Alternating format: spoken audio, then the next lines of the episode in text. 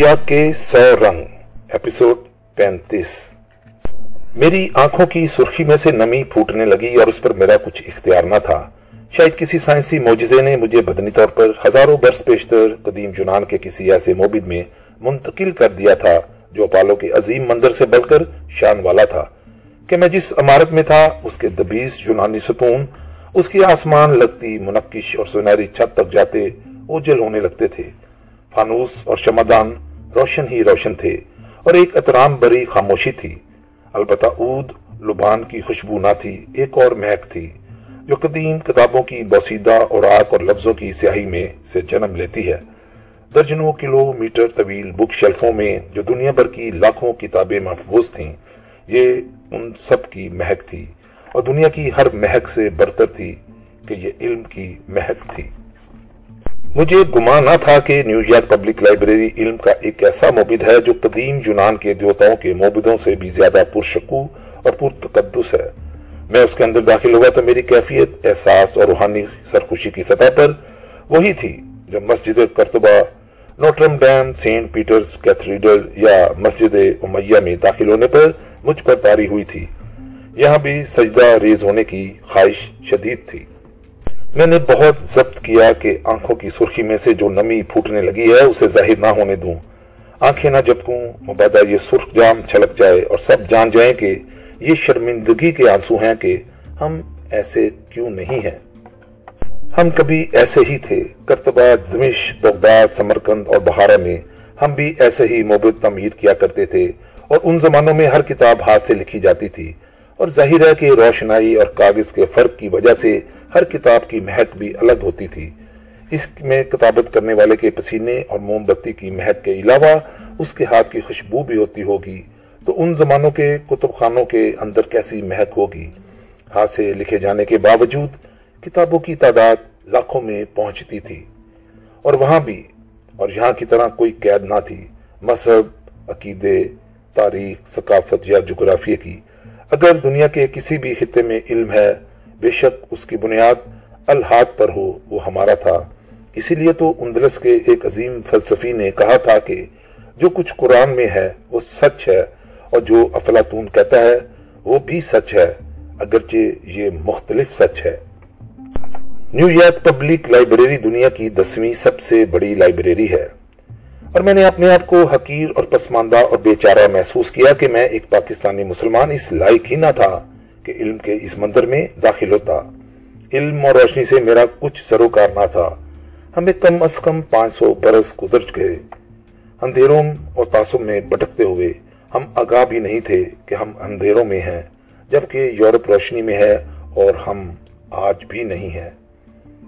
ایک اتوار کے دن جب سرما کی دھوپ سے اپنے آپ کو گرماتا، اپنے ناخن کاٹ رہا تھا، تو یکدم مجھے احساس ہوا کہ ہم مسلمانوں نے پچھلے پانچ سو برس میں ایک نیل کٹر بھی ایجاد نہیں کیا اور یہ ایک عجیب دکھی کر دینے والا خیال تھا۔ ابھی انہی دنوں میں اپنے پیچھے جید علماء اکرام، جنہیں جوہلا اکرام کہتا ہوں، کا ایک فتوہ چھوڑ کر آیا تھا۔ ایسے علماء کی ایک کمیٹی نے پورے چار ماہ دینی کتب کا مطالعہ کر کے اور ملک بھر کے دیگر علماء سے اس معاملے میں مشورہ کرنے کے بعد فتویٰ دیا تھا کہ ہاں صرف دین کی ترویج کی خاطر کوئی فلم یا ویڈیو بنانا جائز ہے۔ ان مقاصد کے سوا فلم اور ویڈیو بنانا سراسر حرام ہے، لیکن ایک فوٹو، ایک ساکت تصویر بنانا اور بنوانا اب بھی حرام ہے۔ اور بقول ان کے اسلام میں اس کی ہرگز گنجائش نہیں۔ ظاہر ہے، یہ حضرات یہ جانتے ہی نہیں کہ ایک فلم بھی سینکڑوں ساکت تصویروں سے ہی وجود میں آتی ہے۔ لیکن اس نہلے پر ایک اور دہلا آتا ہے۔ میں اور بھی بہت کچھ اپنے پیچھے چھوڑ کر آیا تھا، جس میں کرکٹ حرام تھی۔ میراتھن ریس اسلام کے لیے سب سے بڑا خطرہ تھی، جسے روکنے کے لیے نوجوان سر درد کی بازی لگا رہے تھے۔ اور ہاں اسلام کے سوا دیگر مذاہب کے پیروکار پاکستان کے دو نمبر شہری تھے، جن کے چرچ اور بستیاں جلا دینے میں کچھ حرج نہ تھا۔ لیکن کوئی بھی مومن، چاہے اس کا کردار کیسا بھی ہو اگر ایک غیر مسلم کی جانب انگلی اٹھا کر کہہ دیتا کہ یہ حد تک کا مرتکب ہوا ہے، یا ایک ان پڑھ بچے کو مسجد کی دیوار پر لکھتے ہوئے دیکھ لیتا، تو وہ شخص اور وہ بچہ یقینی موت سے ہم کنار ہوگا۔ اس کے لیے کوئی تفتیش، کوئی وضاحتی بیان درکار نہیں۔ اول تو اسے حوالات میں بند دیگر مومنین، قیدی کیفر کردار کو پہنچا دیں گے۔ اور اگر کوئی جج اسے بے گناہ قرار دینے کی ناپاک جسارت کرے، تو وہ جج بھی جہنم واصل کر دیا جائے گا۔ میں اس کے سوا بھی بہت کچھ پیچھے چھوڑ کر آیا تھا اور اس کی تفصیل میں جانے کے لیے بہت سی کتابیں لکھنے کے لیے وقت چاہیے اور ایسی خودکشی کے لیے کچھ وقت چاہیے۔ میں نے یہاں مبالغے سے ہرگز کام نہیں لیا کہ جب میں نیو یارک پبلک لائبریری کے وسیع حال میں داخل ہوا ہوں تو بلند چھت تلے اس سے لٹکتے عظیم فانوسوں کی روشنی میں پرانی طرز کے ٹیبل لیمپوں تلے کھلی کتابوں پر جھکے عقیدت اور احترام سے جیسے وہ علم کی دیوی کے آگے سجدہ ریز ہو رہے ہوں۔ ہزاروں افراد کو ایک خود فراموشی کے خمار میں گم پایا تو واقعی میری آنکھوں میں نمی آ گئی کہ ہم ایسے کیوں نہیں رہے۔ ہم سالانہ مذہبی اجتماعوں میں لاکھوں کی تعداد میں شریک ہو کر گر گڑا کر مختلف دعائیں مانگنے کے بعد اپنے فرض سے سبق دوش ہو جاتے ہیں۔ اگر وہ لاکھوں لوگ ایک ایک کتاب خرید کر علم کا ایک ایسا مبید تعمیر کر لیں تو کچھ حرج نہیں۔ ویسے ہم تنگ نظری، تعصب اور اپنے ہی عقیدے کے لیے پرجوش ہو کر جامع شہادت نوش کرنے والوں کے مدرسوں کی تو دل کھول کر مدد کرتے ہیں کہ اس میں سواب کی سہولت ہے۔ اور ایک ایسی نہ صحیح اس سے کہیں کمتر سی لائبریری بنانے کے لیے مدد کرنا اس لیے بیکار ہے کہ اس میں سواب کی گنجائش دکھائی نہیں دیتی۔ لائبریری کے ایک برامدے میں دیوار کے اوپر پرتاثیر چھت تک پہنچی ہوئی ایک تصویر نقش ہے، جس میں حضرت موسیٰ علیہ السلام کو کوہ تور سے اترتے ہوئے مصور کیا گیا ہے۔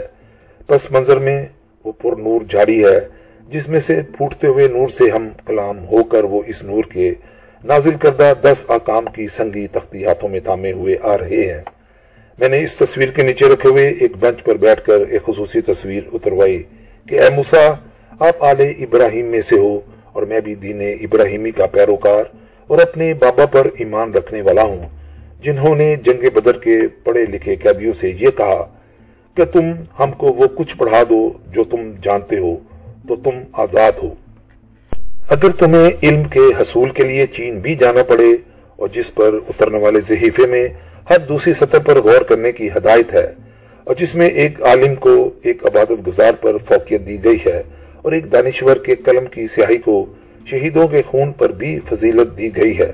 تو اے موسیٰ، میں اس قوم میں سے ہوں جس نے یہ سارے آکام بلا دیے ہیں۔ میں کائنات نما لائبریری کے تمام حصوں میں تو نہیں جا سکتا تھا کہ اس کے لیے ایک عمر درکار ہے۔ ایک حال میں دنیا کے قدیم ترین نقشے نمائش پر تھے۔ یورپ، ایشیا، امریکہ کے اولین تفصیلی نقشے۔ سرزمین سمندر جزیرے صحرا، سینکڑوں برس پہلے کے نقش جن کی مدد سے مغرب مشرق پر حاوی ہو گیا اور ہم اسی مخمسے میں رہے کہ تصویر حرام ہے یا حلال اور آج عید کا چاند نظر آئے گا یا نہیں۔ میں ان دنوں وطن لوٹا تو اخباروں میں، میڈیا پر گلی کوچوں میں صرف ایک مسئلہ زہر بحث تھا کہ رویت حلال کمیٹی کا فیصلہ درست تھا یا نہیں۔ اگر مسلم امہ میں تین عیدیں منائی گئی ہیں تو ان میں سے کون ہے جس کی عید جائز ہے اور کون ہے جس نے اس روز روزہ رکھ کر شیطان کی پیروی کی۔ اس فیصلے کے مطابق تقریباً نصف اسلامی دنیا شیطان کی پیروکار تھی۔ اگرچہ وہ نصف دنیا، اس نصف دنیا کو شیطان کے پیروکار ٹھہرا رہی تھی۔ اور جب کبھی، اور یہ تو ہر بار ہوتا رہتا ہے، عید کا چاند کا قضیہ کھڑا ہوتا رہتا ہے، تو مجھے ہمیشہ اپنے ایک چاچا، علامہ انڈوں والے یاد آ جاتے ہیں۔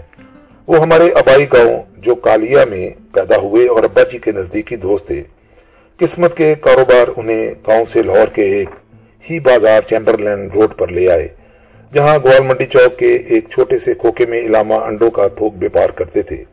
اور پرانی سبزی منڈی کے این سامنے بیجوں کی دکان ہماری کسان اینڈ کمپنی تھی، جہاں ابا جی بیٹھتے تھے اور ظاہر ہے میں بھی ایک عرصہ تک اسی کاروبار سے متعلق رہا۔ علامہ صاحب صبح نو بجے تک انڈوں کی پیٹیاں فروخت کر کے فارغ ہو جاتے اور باقی دن ایک دھوتی اور بنیان میں ملبوس گوال منڈی میں چہل قدمی کرتے۔ کشمیری نژاد بہت گورے چٹے اور اگر ایک کشمیری مہاتما بدھ ہوتا تو وہی ہوتے۔ وہی وسیع تون بڑے بڑے چپو نما کان اور جہاں بیٹھ گئے بیٹھ گئے۔ مذہب کے پابند لیکن ملاؤں کے ویری۔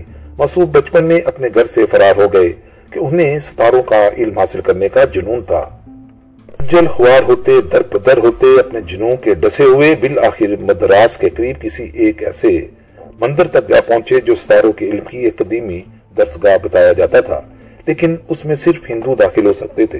چنانچہ علامہ صاحب نے اس کچی عمر میں ہندو مت کا خوب مطالعہ کیا۔ سنسکرت سیکھی پھر بڑی آسانی سے ایک کٹر ہندو کے طور پر اس مندر میں قبول کر لیے گئے۔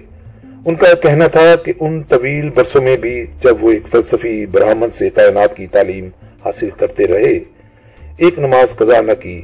اس دوران انہوں نے ہزاروں برس بیشتر لکھی گئی علم نجوم کی کتابوں کے علاوہ ویدوں کا بھی مطالعہ کیا۔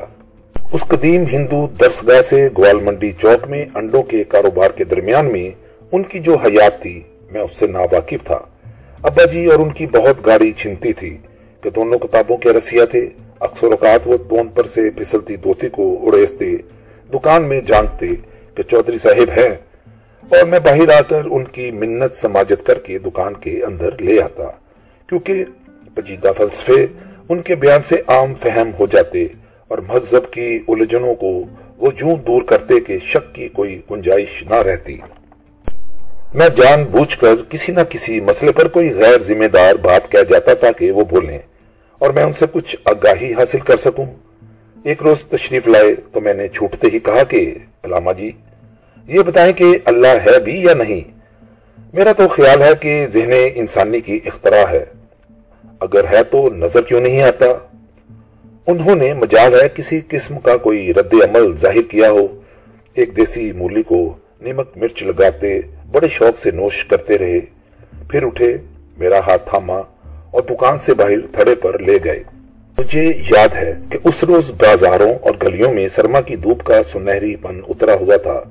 یہاں تک کہ تاج سبزی والے کی سبزیاں بھی سنہری دکھائی دے رہی تھیں اور ایک ہلکی سی دن تھی، جس میں چلتے تانگوں کے گوڑے بھی اختلس میں ہوشربا لگ رہے تھے۔ علامہ صاحب نے موچی دروازے کی جانب جاتی سڑک کی طرف اشارہ کر کے کہا، کیا یہاں سے گجرا والا نظر آ رہا ہے؟ اگر میں علامہ صاحب کو نہ جانتا تو یہ ایک ہفتے کا لا یعنی سوال ہوتا۔ لیکن میں جانتا تھا کہ اس میں بھی کوئی رمز پوشیدہ ہے۔ چنانچہ میں نے مسکرا کر کہا، علامہ صاحب، یہاں سے گجرا والا کیسے نظر آ سکتا ہے؟ ادھر گجرا والا ہے یا نہیں؟ ہے۔ تو نظر کیوں نہیں آتا؟ اس لیے کہ راستے میں حائل عمارتیں اور مکان ہیں، آبادیاں اور قصبے ہیں۔ فرض کرو یہ حائل نہ ہوتے، یہاں سے وہاں تک ایک ہموار میدان ہوتا، تو کیا تب تمہیں گجرا والا نظر آ جاتا؟ نہیں، کیوں نہیں؟ اس لیے کہ نظر کی ایک حد ہوتی ہے اور وہ خاص مقام تک ہی جا سکتی ہے، اس کے آگے نہیں جا سکتی۔ تو تمہاری نظر ایک خاص حد تک ہی جا سکتی ہے، مگر اس سے آگے نہیں۔ تو اس سے آگے گجرا والا تو ہے نا؟ ہے نا؟ ہے۔ اسی طور پر اللہ ہے۔ نظر میں وسط پیدا کر لو تو نظر آ جائے گا۔ دراصل میں عید کے چاند کا قصہ آپ کو سنانا چاہتا تھا، لیکن درمیان میں گجرا والا آ گیا۔ انتیسواں روزہ تھا اور میں دکان پر نہ نہ ڈھال بیٹھا تھا کہ علامہ صاحب آ گئے۔ علامہ صاحب دعا کیجیے کہ آج چاند نظر آ جائے، مجھ میں تو ایک اور روزہ رکھنے کی سکت باقی نہیں رہی۔ تو وہ دھیرے سے بولے، کل عید ہے، آج چاند نظر آئے گا۔ علامہ صاحب ابھی تو آج شام رویت حلال کمیٹی کے اراکین کراچی کی سب سے بلند عمارت حبیب بینک پلازا کی چھت پر براجمان ہو کر دور بینوں سے چاند دیکھیں گے۔ پھر فیصلہ ہوگا کل عید ہے یا نہیں۔ کل عید ہوگی، وہ جلال میں آگے۔ آج چاند ہوگا تو کل عید کیوں نہیں ہوگی؟ لیکن علامہ صاحب، ابھی تو جید علماء کرام نے اس پر علامہ صاحب نے جید علماء کرام کے بارے میں جن پاکیزہ خیالات کا اظہار کیا، وہ میں لکھ دوں تو یہ سفید کاغذ بھی سرخ ہو جائے۔ اپنے تمام تر علم اور شرافت کے باوجود وہ کشمیری تھے اور گوال منڈی میں رہتے تھے۔ یعنی سونے پر سہاگا تھا۔ چنانچہ گالیاں نہایت تفصیل سے دیتے تھے اور لفظوں سے تصویر بنا کر سامنے لے آتے تھے۔ گرج کر بولے اللہ تعالیٰ نے قرآن مجید میں خود فرمایا ہے کہ یہ چاند، سورج ایک طے شدہ نظام کے تحت چلتے ہیں۔ تو پھر کیسے نہیں چل سکتے؟ یہ مولوی نہ صرف اللہ کے ممکن ہے بلکہ قرآن کو بھی نہیں مانتے۔ دوربینوں سے چاند تلاش کرتے ہیں۔ یعنی یہ سارا کائناتی نظام اٹکل پچکو ہے کہ آج چاند نظر آ گیا تو نظام چل پڑا، ورنہ ان مولویوں کے لیے رک گیا۔ لوہلے والا۔ حضور کے سب سے آخری صاحب زادے حضرت ابراہیم بھی انتقال کر گئے۔ تو اس روز سورج گرہن لگ گیا، جس پر چند لوگوں نے کہا، چونکہ ایک پیغمبر کے بیٹے کی وفات ہوئی ہے، اس لیے ایسا ہوا ہے۔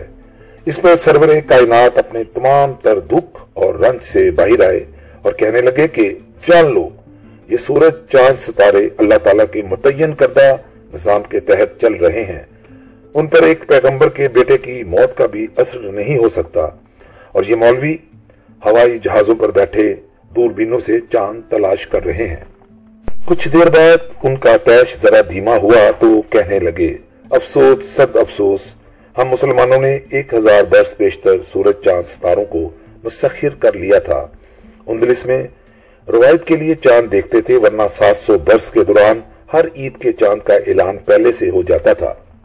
اب ہم اگر نالائق ہو گئے ہیں تو چاند پر انسان کو بھیجنے والے ادارے سے ہی دریافت کر لیں کہ اس ماہ چاند کب نکلے گا اور ایسا نہ کر سکیں تو اہل حنوت کی ہزاروں برس بیشتر کی لکھی گئی کتابوں میں سے ہی کچھ روشنی حاصل کریں، جن میں اگلے ہزاروں برسوں میں نکلنے والے چاندوں کی تاریخیں طے شدہ ہیں۔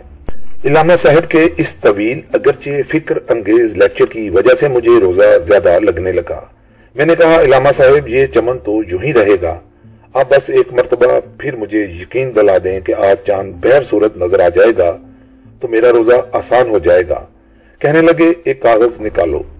میں نے ایک سفید کاغذ ان کے سامنے رکھ دیا۔ انہوں نے کچھ سوچ بچار کیا اور اس پر کچھ تاریخیں لکھ کر میرے آگے کر دیں۔ اگلے بیس برسوں میں عید الفطر کون کون سی تاریخوں کو ہوگی، یہ میں نے لکھ دیا ہے۔ میں اتنے برس تو زندہ نہیں رہوں گا، لیکن تم دیکھتے رہنا۔ اور اگر میرے حساب کتاب میں کوئی ایک غلطی بھی ہوئی تو اپنے انڈوں والے چاچا پر بے شک لانت بیچنا۔ وہ کاغذ میں نے بہت برس سنبھالے رکھا۔ علامہ صاحب کی وفات کے دو تین برس بعد تک بھی سنبھالے رکھا۔ اور چاند ان کی لکھی گئی تاریخوں کے عین مطابق طلوع ہوتا رہا۔ اور اگر کبھی علماء کرام بیان دیتے کہ آج چاند نظر نہیں آیا اور کل عید نہیں ہوگی تو اگلے روز کا چاند پہلی کا چاند نہ ہوتا۔ تو میں ایک ایسے معاشرے سے آیا تھا جہاں اب تک چاند کے نکلنے کا تعین نہیں ہو پایا تھا۔ یہ نہیں کہ اس معاشرے میں صرف جولا اکرام کی حکمرانی ہے، بلکہ وہاں علامہ انڈو والے ایسے شخص بھی پائے جاتے ہیں، لیکن ان کی قدر نہیں ہوتی۔ وہ انڈے فروخت کر کے اپنی حیات کے دن پورے کرتے رہتے ہیں۔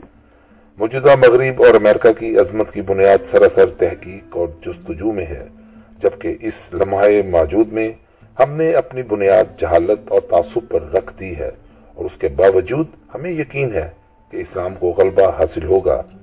اس غلبے کے آثار مجھے تو نظر نہیں آتے۔ جب کبھی کوئی قوم دنیا پر غالب آتی ہے تو وہ صرف اپنے علم کے زور پر غالب آتی ہے اور اس کے آثار کم از کم سو، دو سو برس پہلے حویدہ ہونے لگتے ہیں۔ وہ آثار کہاں ہیں؟ امریکہ کے طول و عرض میں کتابوں کی ایک دکان ہے بارنرز اینڈ نوبلز جس کی سینکڑوں شاخیں ہیں اور ہر بڑے شہر کی تقریباً ہر سٹریٹ پر آپ کو کتابوں کے یہ سٹور نظر آ جائیں گے۔ یہ دنیا بھر میں شائع ہونے والی انگریزی اور دیگر بڑی زبانوں میں شائع ہونے والی کتابوں، جرائد اور علمی کیسٹس کے سپر سٹور ہیں۔ جن کی عمارتیں شہانہ انداز کی پرسکون پناہ گاہیں ہیں۔ آپ پر کچھ فرض نہیں کہ آپ ان کے اندر جا کر وہاں سے کچھ خریدیں۔ کوئی بھی شخص آپ سے یہ دریافت نہیں کرے گا کہ آپ پچھلے تین گھنٹوں سے صرف کتابوں اور رسائل کی ورک گردانی کر رہے ہیں۔ تو کیوں کر رہے ہیں؟ بلکہ ان سٹور میں نہایتی آرام دہ گوشے ہیں جہاں آپ پہروں مطالعے میں مصروف رہ سکتے ہیں۔ جی چاہے تو سٹار بگ کافی کا ایک کپ خرید کر جب تک جی چاہے بیٹھ سکتے ہیں۔ بے شک کوئی یہ کتاب پوری کی پوری پڑھ کر اسے واپس بک شیلف میں رکھ کر ہاتھ لٹکاتے شام کو باہر چلے جائیے کہ کوئی وہ طریز نہیں ہوگا۔ بلکہ آپ کا شکریہ ادا کیا جائے گا کہ آپ تشریف لائے، بے شمار طالب علم، ادب کے رسیہ اور محقق یہاں کتابوں کے ڈیر لگائے اس طرح فرماتے ہیں اور روزانہ فرماتے چلے جاتے ہیں۔ تب بھی کچھ تعارض نہیں کیا جاتا۔ یہ سپر سٹور در اصل سینکڑوں ایسی لائبریریاں ہیں جہاں آپ کو تازہ ترین کتابیں اور رسائل میسر ہیں۔ صرف یہ کہ عام لائبریریوں کی مانند آپ انہیں ایشو کروا کے ساتھ نہیں لے جا سکتے، ان گوشوں میں بیٹھ کر صبح سے شام تک ان کا مطالعہ کر سکتے ہیں۔ فلوریڈا میں اینی مجھے ایک روز دوپہر کے کھانے کے لیے ایک ریسٹوران چین بنیرا بریڈ میں لے گئی۔ جہاں بریڈ یعنی ڈبل روٹی کی طرح طرح کی شکلیں اور ذائقے تھے، بلکہ ایک فٹ بال سائز کی گول بریڈ کا پیالہ سا بنا کر اس میں سوپ سرو کیا جاتا ہے۔ آپ سوپ کے ہمراہ اس روٹی پیالے کو بھی کھرچ کھرچ کر کھاتے چلے جاتے ہیں۔ میں نے مشاہدہ کیا کہ ریستوران کی روشن کھڑکیوں کے پہلو میں متعدد ایسی نشستیں ہیں جہاں دفتر کے دفتر کھلے ہیں۔ فائلیں اور لیپ ٹاپ کھلے ہیں۔ کتابیں کھلی ہیں، متعدد خواتین و حضرات نہایت یکسوئی سے یا تو کچھ لکھ رہے ہیں یا کچھ پڑھ رہے ہیں۔ میں نے انی سے پوچھا تو وہ کہنے لگی، ابو، اس ریستوران چین میں یہ خصوصی سہولت ہے، کوئی بھی آئے، کافی کا ایک کپ خریدے اور بے شک سارا دن جہاں اس کے آرام دہ ماحول میں بیٹھا، پڑھتا، لکھتا رہے۔ اور کوئی بھی شخص اس سے یہ پوچھنے کا مجاز نہیں کہ آپ صرف ایک کپ کافی خرید کر پچھلے سات گھنٹوں سے یہاں براجما کیوں ہیں۔ بلکہ ریستوران چین اس بات پر فخر کرتی ہے کہ ان کے ہاں پڑھنے لکھنے والے لوگ آتے ہیں اور ان کا شکریہ ادا کیا جاتا ہے۔ میرا یہ بھی مشاہدہ ہے کہ سلجوک کی دسویں منزل پر واقع فلیٹ کے نیچے براڈ وے میں جمعہ اور ہفتے کی رات کو اتنا بے پناہ ہنگامہ ہوتا تھا کہ میری نیند حرام ہو جاتی تھی۔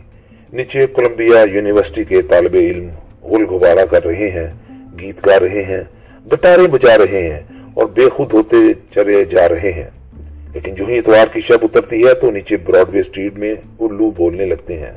سکوت تاری ہو جاتا ہے جیسے کرفیو لگ گیا ہو۔ وہی غل گپارا کرنے والے طالب علم اب پڑھائی میں جت گئے ہیں۔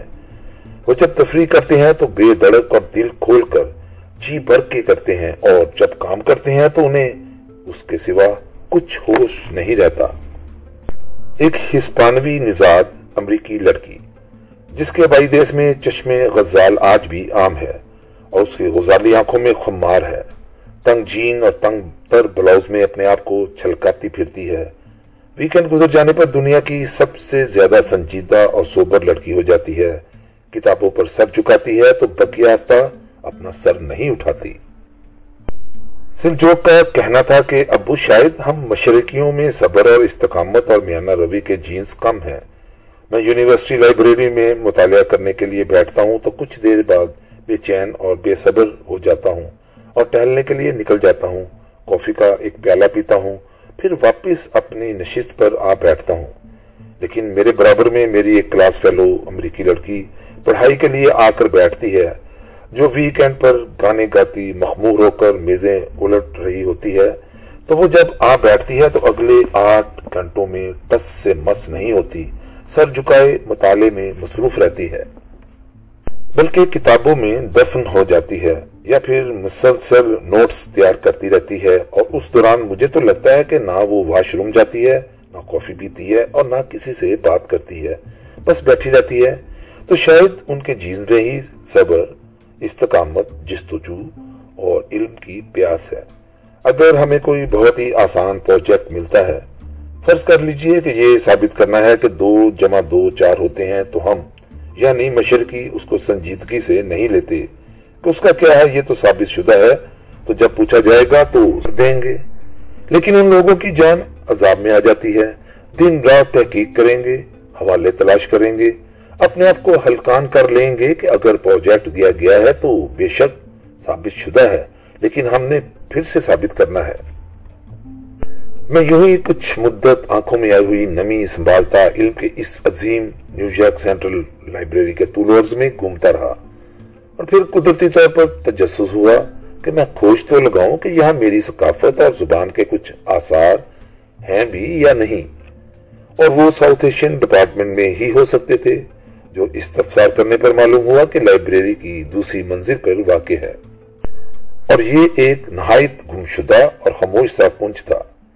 کتابوں سے لبریز ایک مختصر کمرہ، جہاں ایک میز کے گرد چند لوگ مطالعے میں محف تھے اور ان کے سامنے ڈیکس پر نیلی شرٹ اور لینن کے ڈیلے سفید گرمائی سوٹ میں ملبوس ایک کلاس ٹیچر کی مانند بیٹھے ایک منگ بابا جی۔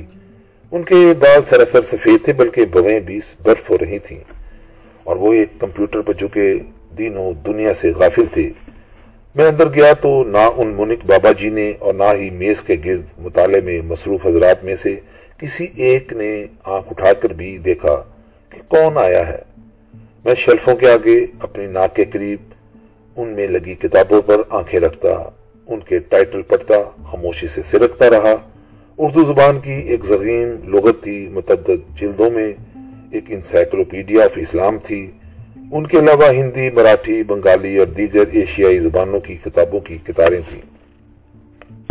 منک بابا جی اگر یہاں چودھری بنے بیٹھے تھے تو یقیناً اسی شعبے سے متعلق تھے۔ چنانچہ میں نے ان کے قریب ہو کر سرگوشی کی۔ معاف کیجیے گا، میں پاکستان سے ہوں اور میری خواہش ہے کہ آپ کے شعبے میں اردو زبان کی جو کتابیں ہیں انہیں دیکھوں۔ کیا آپ مدد کر سکتے ہیں؟ منک بابا نے کمپیوٹر سے اپنا سفید سر اٹھا کر مجھے نہیں اوپر چھت کی جانب دیکھا۔ یقیناً اس کے پلے نہیں پڑا تھا کہ میں کس زبان کی بات کر رہا ہوں۔ چنانچہ میں نے پھر حسب سابق سرگوشی میں ذرا ٹھہر ٹھہر کر عرض کیا کہ Urdu, U R D, U, Urdu زبان کی کتابیں۔ تب وہ بابا چھت سے نظریں نشی کر کے میرے چہرے تک لائے، ہونٹ بیچ کر مسکرائے۔ مجھے پتا ہے کہ اردو، اور مجھے پتا ہونا چاہیے کہ میں نیو یارک پبلک لائبریری کے ساؤتھ ایسٹ ایشین ڈپارٹمنٹ کا سربراہ ڈاکٹر فلاں ہوں۔ اردو کتابوں کی فہرست آپ اس کمپیوٹر سے لے لیجیے۔ انہوں نے ایک بیکار پڑے کمپیوٹر کی جانب اشارہ کیا۔ پھر اپنے کمپیوٹر میں غرق ہونے کو تھے۔ جب میں نے عرض کیا کہ آئی ایم سوری ڈاکٹر صاحب، میں کمپیوٹر اپریٹ نہیں کر سکتا۔ کیا آپ اس سلسلے میں میرے مددگار ثابت ہو سکتے ہیں، پلیز؟ ڈاکٹر نے مجھے عجیب سی نظروں سے دیکھا جیسے میں نے کہہ دیا ہو کہ سوری، میں اپنے کمیز کے بٹن بند نہیں کر سکتا یا پتلون کی زپ نہیں چڑھا سکتا۔ لیکن میں کیا کر سکتا تھا؟ میرے بچے اتنے بے صبرے تھے کہ مجھے کمپیوٹر کچھ اس طرح سکھاتے تھے کہ ابا، یہ یہ اور یہ اب آن ہو گیا۔ اب یہاں چلے جائیے، یہ کھولیے، یہ بٹن دبا کر ای میل چیک کیجیے اور ادھر سے ویب سائٹ کھول لیجیے اور پھر وہاں چلے جائیے۔ اور مجھے حرام ہے جو کچھ پلے پڑتا ہو۔ وہ یہ سب کچھ اتنی شتابی سے کرتے تھے کہ میرا ذہن پیچھے رہ جاتا تھا اور ان کے ماؤس پر رکھی انگلیوں کوسوں دور نکل جاتی تھی۔ نہ اس میں ان کا کوئی دوش تھا کہ وہ اپنے عہد کی روشنی کی رفتار سے چلے جاتے تھے اور نہ میرا ہی کوئی قصور تھا کہ میرا ذہن ابھی تک ایک تانگے پر سوار ٹپ ٹپ کرتا چلتا جاتا تھا تو میں نے اسے ایک کار لا حاصل سمجھ کر چھوڑ دیا۔